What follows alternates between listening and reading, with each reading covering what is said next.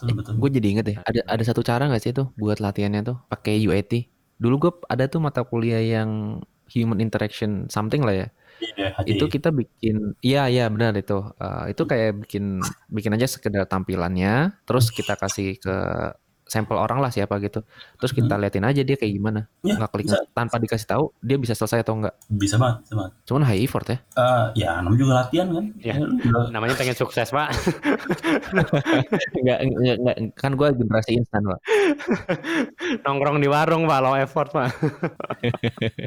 Ya karena si Rama anak basket kan kayak gue, gue kemarin nonton apa Steph Curry juga latihan basketnya kan berapa berapa ribu shot gitu per hari gitu kan ya capek sih Siapa? Stephen Curry Steph Curry Oh, Steven. iya jadi ya pokoknya kalau Tapi kalahan dia Pak sekarang, Pak. ya kan ya, ini kan sama kayak Aji kan ya Aduh, balik lagi kan.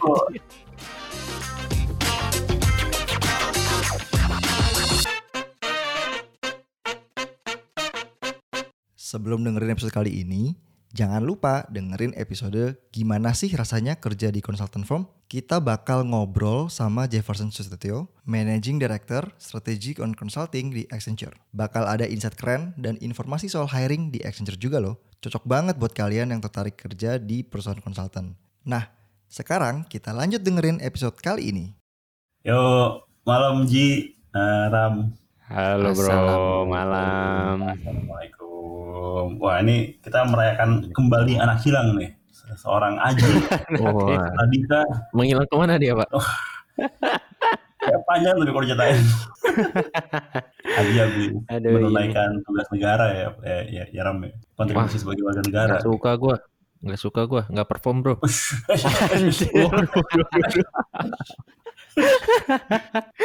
Aduh, kan per- perform nggak perform itu bukan hanya karena satu faktor, Pak, gitu.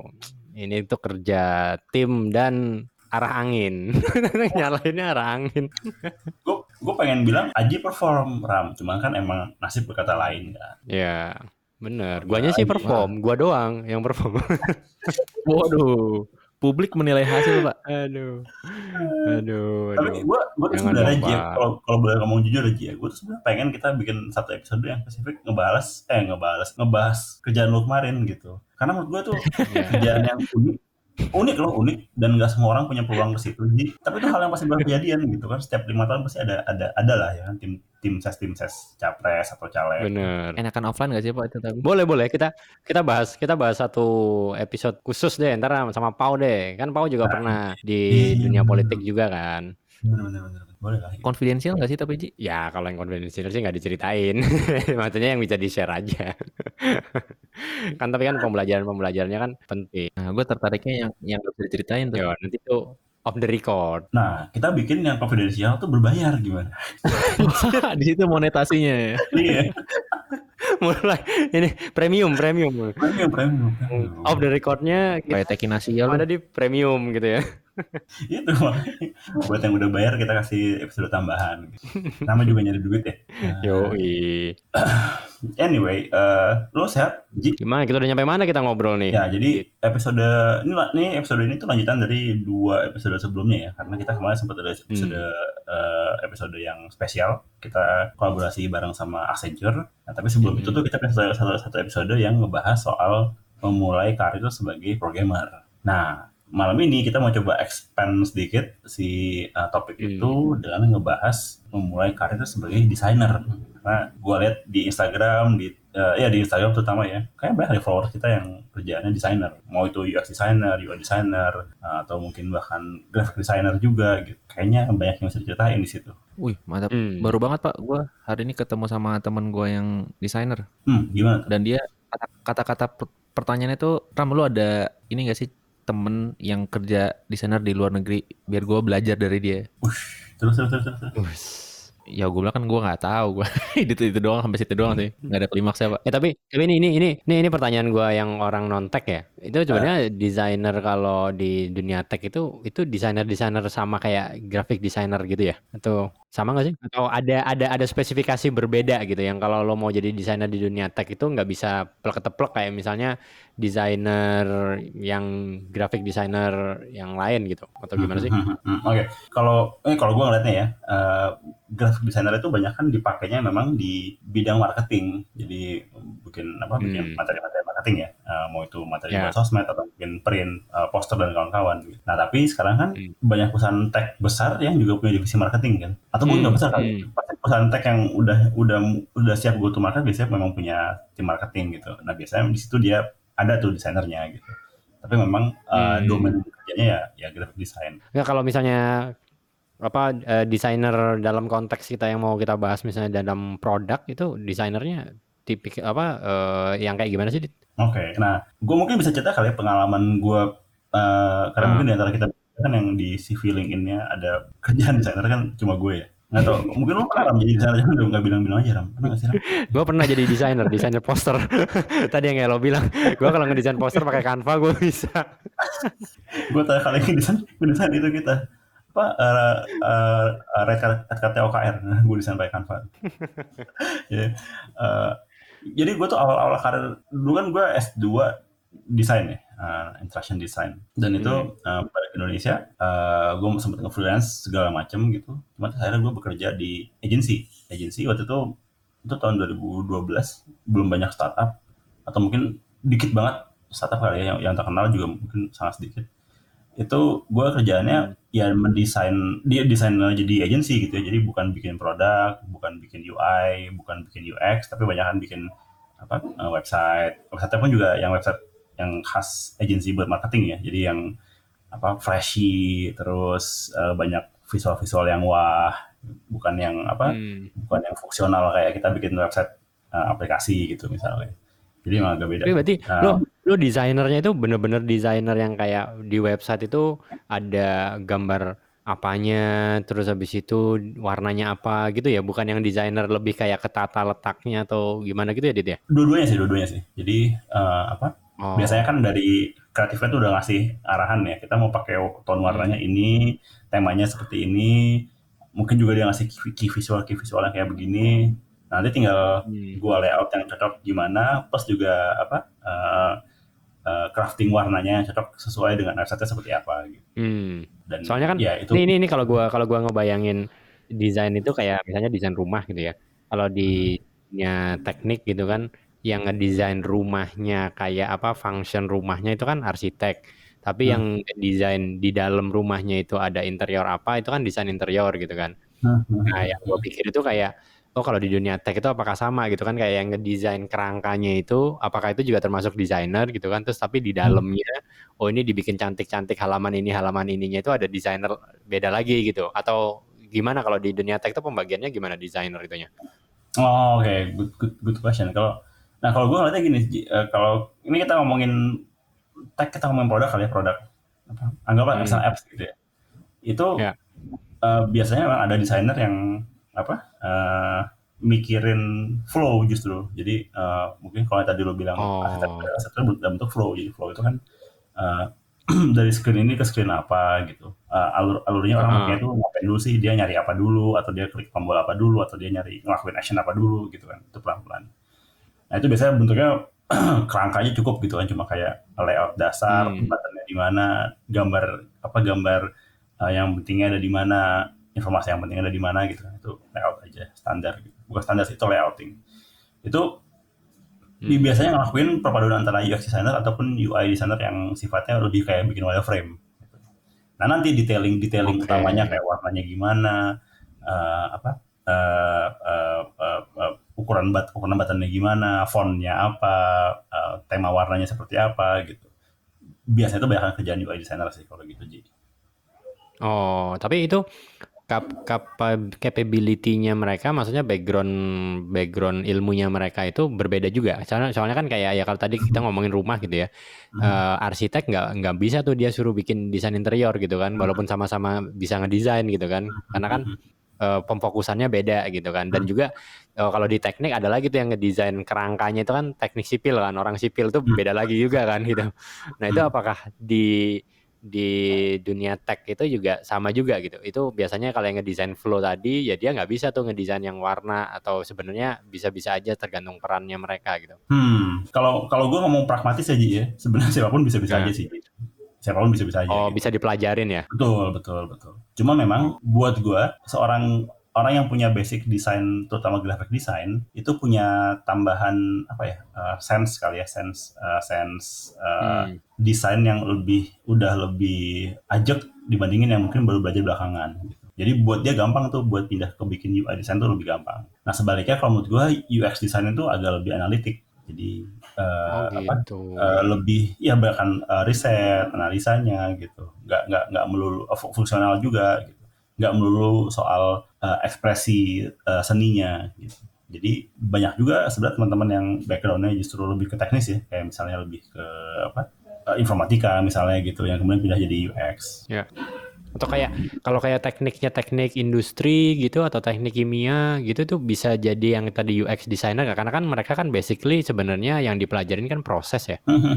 Itu bisa nggak sih? Tapi kan mereka nggak ada basic desain ya seninya gitu kan nggak ada, tapi dia proses gitu. Hmm, menurut sih bisa-bisa aja sih bisa-bisa aja karena ya gue gue mungkin masuk masuk ke dalam kategori itu kali Oh iya iya iya. Soalnya ini ini kalau ngom- ngomongin karir gue ya, gue kan kemarin sempat di leadership consultant kan. Nah Hmm. ternyata ada bagian satu bagian dari di leadership consultant itu yang memang harus orang-orang teknik industri, teknik kimia gitu Hmm. karena Hmm. eh, bagian itu tuh namanya culture culture change.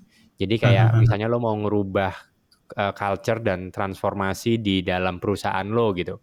Jadi misalnya nih lo eh, sekarang misalnya eh, perusahaan lo sebelumnya belum multinational company gitu ya, tapi sekarang perusahaan lo itu udah jadi multinational company karena perusa- perusahaannya grow gitu kan.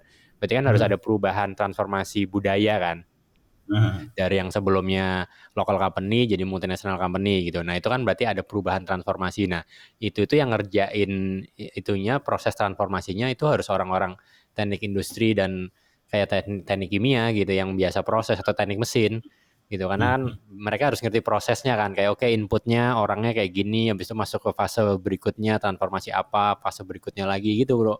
Gitu. Nah jadi eh ya yang berkaitan sama proses itu butuh orang-orang yang justru bukan orang eh, psikologi misalnya gitu ya kalau di di dunia leadership kan leadership development kan banyaknya orang psikologi karena mereka emang training gitu kan atau orang Hmm. learning gitu kan kalau ini malah justru orang teknik orang teknik yang teknik keras ya gitu mesin Hmm. eh, industri kimia gitu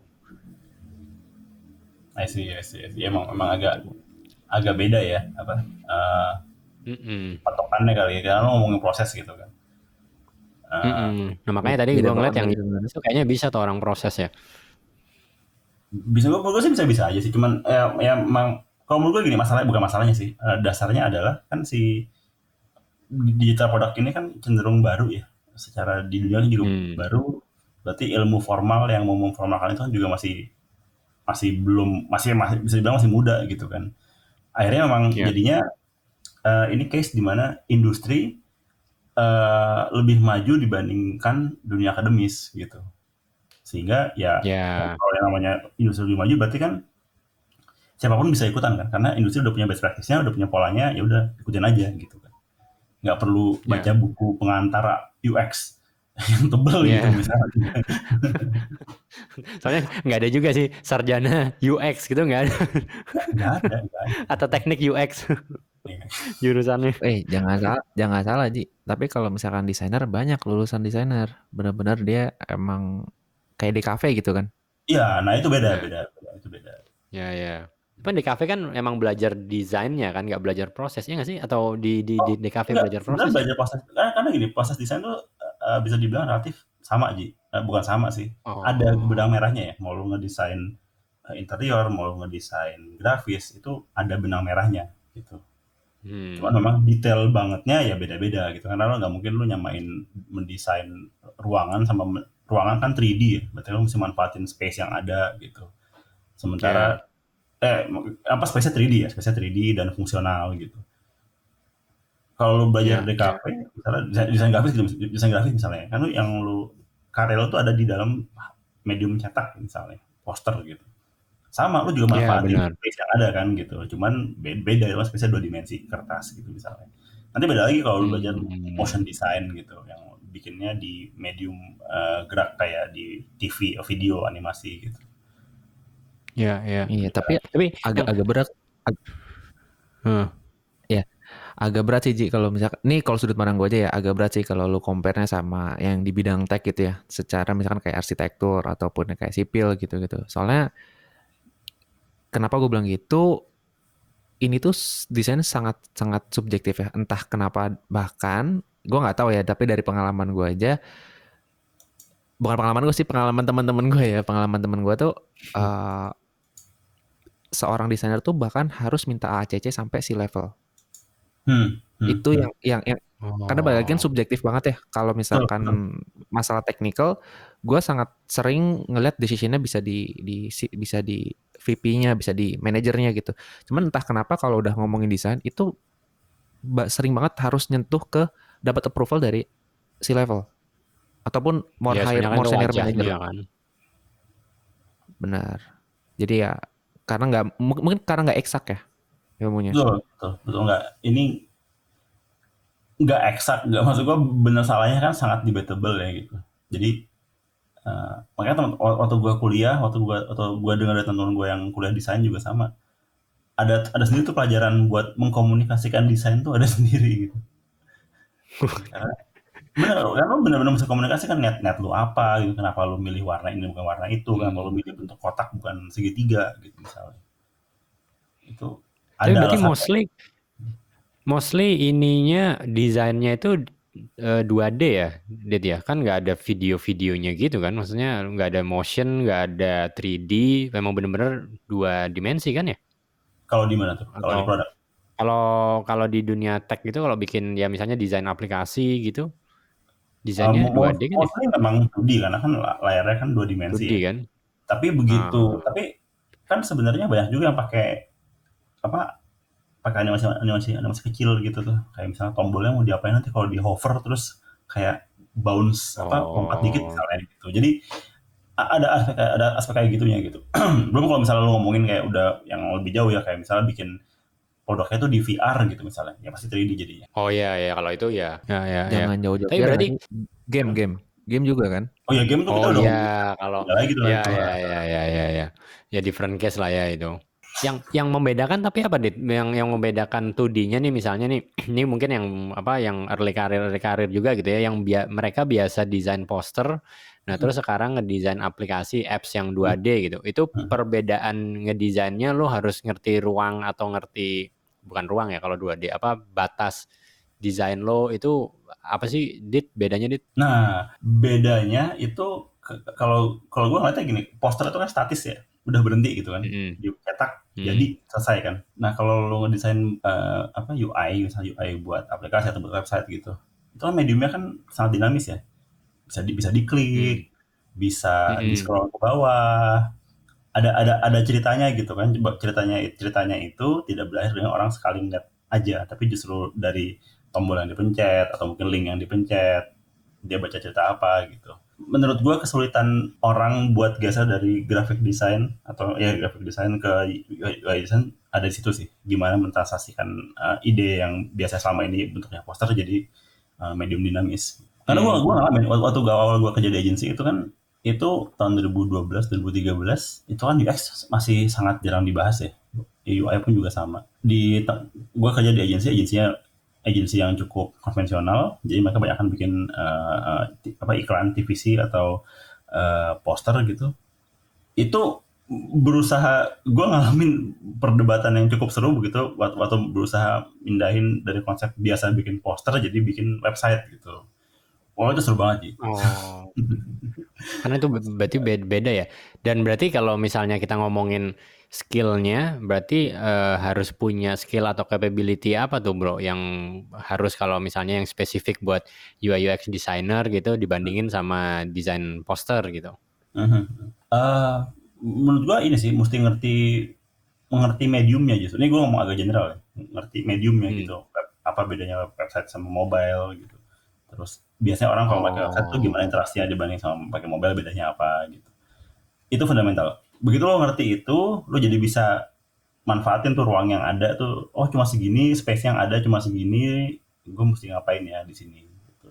tapi tetap uh, prinsip-prinsip dasar desain kayak misalnya layouting, uh, pilih warna, uh, kombinasi font gitu itu tetap kepake sih gitu.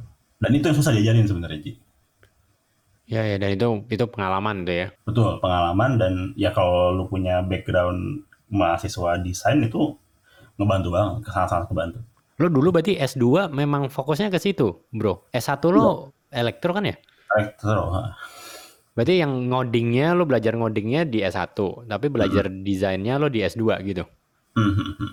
Oh, gitu. Jadi S, S2 lo apa sih bro? Ininya eh, nama nama S2-nya apa? Mungkin ini biar teman-teman yang anak S1 juga tahu gitu ya. Oh, kalau mau fokus di sana bisa ambil S2 apa gitu kan. S2 gua tuh jurusannya namanya Interaction eh, Interaction Design and Electronic Arts. Ya, Interaction. Iya, Interaction Design. Interaction Design. Wah, ada ya jurusan gitu. Interaction Design and Arts. Itu belajarnya apa aja tuh, Bro? Cara berinteraksi. Sebenarnya sih kalau kalau sekarang lu belajar ikutan kelas kos-kos UX ya kurang lebih sama kayak gitu yang pelajarin gitu. Jadi bikin bikin persona, bikin apa eh, ngedesain wireframe aplikasi, eh, desain UI-nya, interaksinya seperti apa gitu. Itu belajar itu semua sih. Sebenarnya ada yang unik. Eh, gua semester pertama tuh belajar bikin film justru. Oh. Itu seru banget karena jadi belajar ini kan medium screen kan. Ya, Dia ya, emang, ya, ya, emang ya. namanya labnya lab, lab screen gitu. Jadi lu mesti pakai screen buat bikin cerita. Nah gitu. Jadi aspek aspek storytelling sih sebenarnya yang menurut gue juga penting buat di, di, di, dikuasain. Pak, menyesal nggak sih lo ambil S2 itu?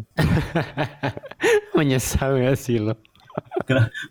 Apa? Biar biar biar tahu gitu kan, yang lain. Menyesal atau malah lu rekomendasikan Apaan? Ngambil ngambil studi lanjut ter- terkait desainer. Kan biasa orang S2 kan bisnis bisnis bisnis gitu kan atau Iya, iya, atau kayak AI gitu kan spesifik ke data dan lain-lain. Nah, Kalau dari lu gimana nih? Gue seneng sih. eh, menurut gue, gue, gue sangat tidak rugi karena bayangin itu tahun 2010 ya. Tahun 2010 kalau gue masih nggak belajar lagi, mungkin gue nggak akan tahu apa itu UX. Gitu. Jadi ya gue terekspos sama ilmu-ilmu baru yang nggak ada sebelumnya dan eksperimental, eh, nggak lazim gitu.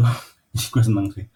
Eh, apa gue gue gue tidak masa rugi gitu. Walaupun PR gue abis itu jelasin. Sebenarnya gue jelasin ke teman-teman gue gitu. Lu S2 apa sih dit gitu. Nyokap gue gue jelasin, temennya istri gue gue jelasin, semua gue jelasin. Seru tapi seru. Oh, tapi gua menarik sih Pak. Jadi gini, em, kan sebenarnya desainer tuh kalau tadi lu pada bilang kan da, bukan yang diajarin secara di, di, di mata perkuliahan lah gitu kan, lebih banyak dari experience. Nah sebenarnya apakah orang-orang yang belajar desain secara otodidak itu lu rekomendasiin lagi buat belajar secara struktural kayak misalkan ambil studi ed- edukasi kayak S1, S2 Hmm. atau emang dia mendingan kayak langsung aja lu ambil aja kerja sebagai desainer learn by doing. Hmm, oke. Kalau menurut gue sih sebenarnya bisa bisa dua-duanya, eh, Ram. Menurut gue eh, kansnya gimana relatif eh, relatif ada aja buat buat buat masing-masing jalan gitu ya. Cuman memang terutama ya desain desainer yang S1 nya desain itu menurut gue sangat kuat banget sense desain sama seninya gitu. Itu dan itu susah banget dikejar waktu di eh, kerjaan gitu. Karena di kerjaan ya lu nggak nggak bisa kan ngabisin eh, lu nggak susah buat spend waktu misalnya kayak seminggu cuma buat eksplorasi eksplorasi warna gitu kan berat gitu. Apa justifikasinya? Karena pasti udah udah ada hitung-hitungan bisnisnya kan. Sementara lu di kuliah ada sendiri pelajaran-pelajaran yang emang dituntut buat eksplorasi bentuk, eksplorasi warna gitu. Jadi dasar itunya tuh anak-anak yang punya satu des- desain itu sangat-sangat kuat sekali eh, Ram. Dan itu nggak bisa dikejar waktu, lu lagi waktu lu lagi eh, kerja itu agak susah, buat dikejar. Tapi kalau misalnya lu agak pragmatis gitu ya misalnya ya udah yang penting gue bisa desain desain UI gitu kan pakai pengalaman gitu ya bisa bisa aja sih nggak nggak nggak ada yang bilang nggak bisa Uh, tapi mungkin uh, apa at some point mungkin lu kalau lu gagal explore ya jadi desain lu gitu-gitu aja gitu itu agak bahaya sih kalau desain gitu-gitu aja belum ketemu uh, belum ketemu uh, stylenya gitu Hmm, hmm. Pak, gua pinanya juga nih. Jadi ini gua nggak tahu ya, eh, makanya gue pinanya nih. Jadi beberapa teman gua juga, ini berhubung gue gue banyak satu kosan tuh temen gue di anak-anak di kafe semua gitu. Terus ada yang ke agensi, ada yang eh, ke UI UX, ada yang ke eh, jadi GD gitu kan. Hmm. Nah banyak yang ngerasa kayak oh so kayaknya gue bisa nih di UI, kayaknya gue bisa di di sini di sini di sini. Tapi kan balik lagi lu tadi mention kan medium ya. Mhm. Nah, tolong validasi sebenarnya point of view gue bener bener atau salah ya. Hmm. Gue kadang-kadang tuh sering lihat orang yang punya basic sebagai desainer yang tadi lu bilang kayak warna, estetik, ya kan.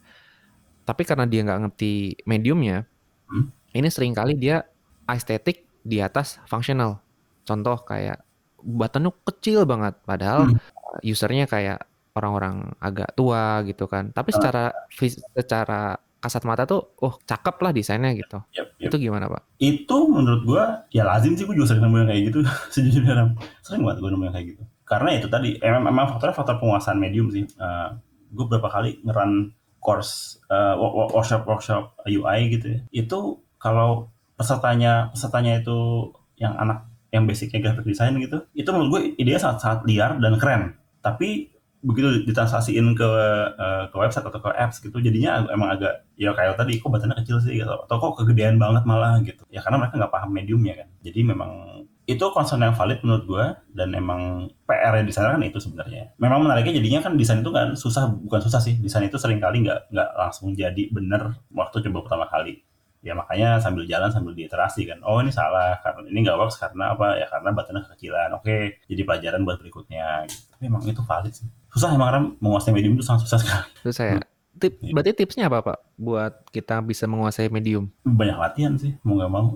Banyak banyak latihan tuh bisa diperjelas nggak dit Eh, konkretnya itu apakah banyak ambil project kalau misalnya masih di kampus gitu ya yang berkaitan Mhm. sama itu ataukah intern atau latihan itu eh, sesimpel apa tuh dit? latihan tuh sesimpel ya lo explore sendiri aja gitu misalnya hari ini lo kebayang oh gue pengen ngedesain aplikasi ini misalnya gitu ya, aplikasi apl- aplikasi Vitas misalnya gitu ya lu lu, ngayal aja sendiri oh aplikasi Vitas tuh kayak begini Oh. ada, ada informasi apa aja flow-nya gimana gambarnya seperti apa ya gitu gitu Jadi Itu nggak harus nggak harus kayak ini apa harus punya project dulu atau harus intern di perusahaan tech dulu gitu. Tapi ya dengan tadi ya kita explore sendiri ya. betul betul Gue jadi inget ya, ada ada satu cara nggak sih tuh buat latihannya tuh pakai UAT. Dulu gue ada tuh mata kuliah yang human interaction something lah ya. Iya, HJ. Itu kita bikin, iya iya benar itu. Eh, itu kayak bikin bikin aja sekedar tampilannya, terus kita kasih ke sampel orang lah siapa gitu. Terus kita liatin aja dia kayak gimana. Ya, Nggak klik bisa. tanpa dikasih tahu dia bisa selesai atau enggak. bisa banget bisa banget Cuman high effort ya. Eh, ya namanya juga latihan kan Ya. juga- Namanya pengen sukses pak. Enggak, enggak, enggak, kan gue generasi instan pak. Nongkrong di warung pak, low effort pak. ya karena si Rama anak basket kan kayak gue, gue kemarin nonton apa Steph Curry juga latihan basketnya kan berapa berapa ribu shot gitu per hari gitu kan ya capek sih Siapa? Stephen Curry Steph Curry. Oh Steven. iya. Jadi ya pokoknya kalau Tapi kalahan dia pak sekarang ya kan ya, ini kan sama kayak Aji kan? Ya. Balik lagi Tapi, kan. tapi timnya kalah ya sama. Steph Curry juga Steph Curry jago tapi timnya kalah gitu kan. Ya sama aja. Iya pasti pasti mereka ada belajar dari kekalahan. Kan katanya kan kekalahan memberi pelajaran lebih banyak daripada kemenangan. Nah jadi gue belajarnya lebih banyak bro. Ini ujian kepemimpinan pak. Gitu. Kalau Nanti dalam kan leadership itu. lah ya. Iya iya iya. Oke, nah tapi apa pun itu yang kita mau jadi desainer yang kayak gimana, tapi yang paling penting juga ya jangan lupa gitu ya, eh, tetap pantengin OKR obrolan kala rehat di IG kita okr.id dan Twitter okr underscore id. Karena kita akan bahas yang karir-karir yang lain juga lagi ya bro ya, Yes, karir-karir. Karena kan kita udah dua nih, programmer sama desainer. Nah masih banyak lagi karir-karir bentuk karir yang lain gitu ya, atau profesi yang Ini lain juga Tim gitu. ses. Tim ses nih berarti abis ini. Oh, iya. Nanti kita tutup di akhir bagaimana menjadi karir sebagai tim ses. Jadi ikutin terus sampai episode paling terakhir. Itu puncak ya puncak karir. Puncak puncak karir, puncak karir lo menjadi tim ses gitu.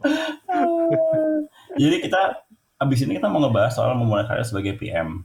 Kita nggak ngerekam itu hari ini karena Pau nggak bisa ikutan rekaman hari ini. Mm.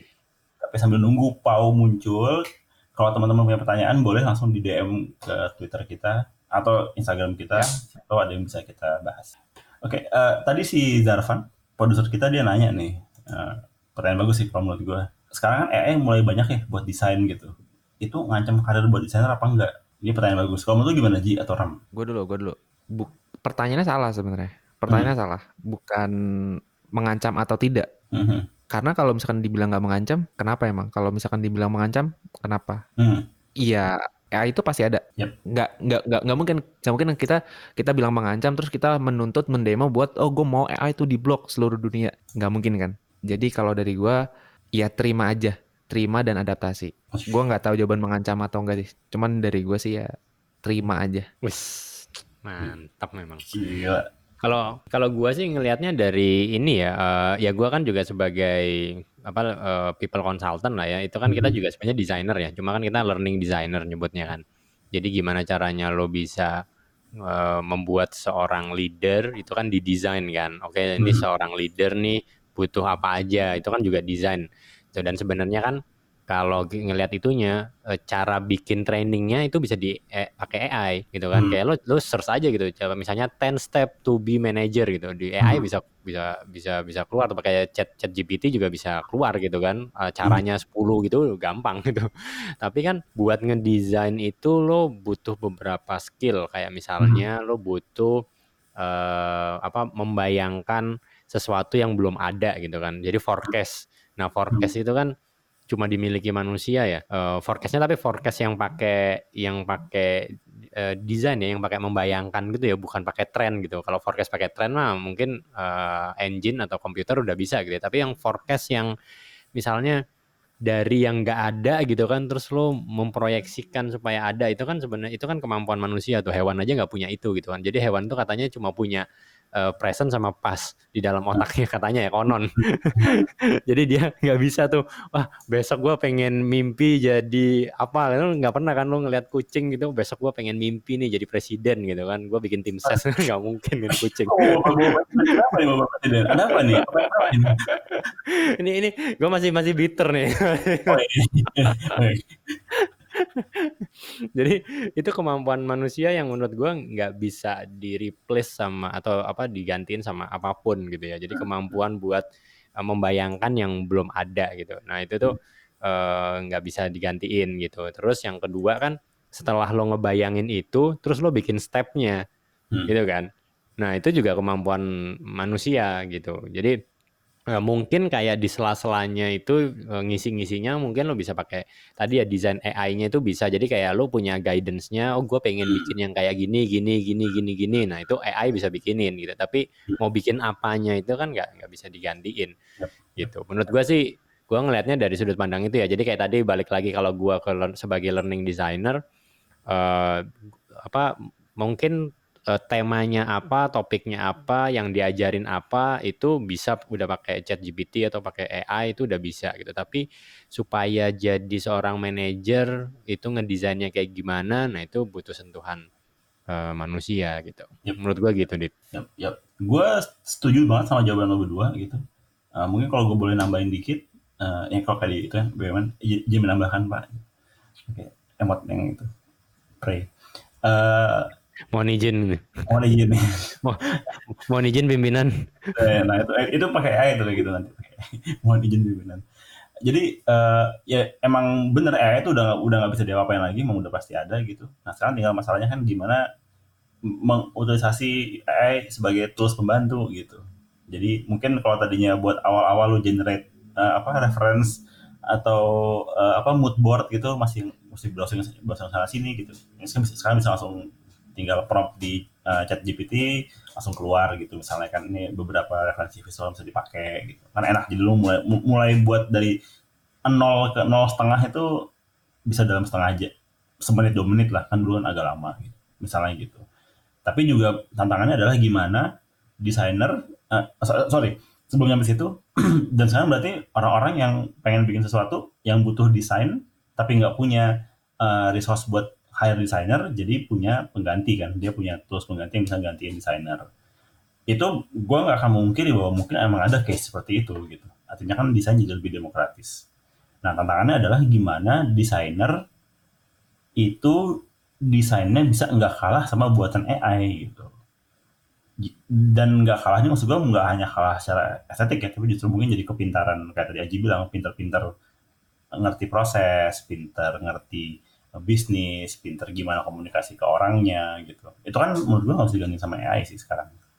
Gitu. Jadi tetap ada celah buat desainer, nah, cuman berarti emang ya levelnya juga mesti lebih cepat sih. Gitu.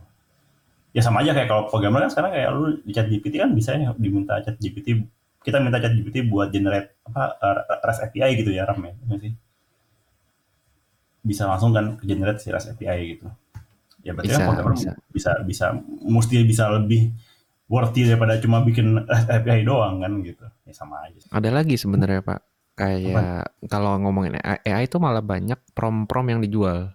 Nah, gua gua nggak ngerti tuh ada ada ada prom-prom yang sebenarnya lu masukin bahasa-bahasa desainer tuh kayak waduh lupa gua ada kata-katanya ada pon- mod fotokromik ataupun nggak tahu lah gua namanya, cuman dimasukin sebagai prom gitu. Jadi lu mau mau bikin gambar yang kayak apa dia udah ada udah ada promnya. Itu bahkan jadi dijual sekarang. Oh iya? Oh. Iya iya banyak banyak. Jadi kayak misalkan oh contoh gini nih. Lu Mas lu mau bikin gambar tentang yang tau gak sih yang model-model Disney yang dulu sempat viral gitu kan. Hmm. Nah, itu ada promnya sendiri. Jadi lu tinggal tinggal masukin apa, promnya udah akan generate Hmm. uh, kayak kartun Disney gitu. Oh iya sih, iya iya iya iya iya iya. Karena problemnya agak agak agak kompleks ya. Dijual. ya. Ya udah, gua kerja itu aja kali sekarang ya. Cuman Pak buat jadi part time apalagi Pak? Oh iya benar juga, benar juga. Ya. Lumayan. Lumayan.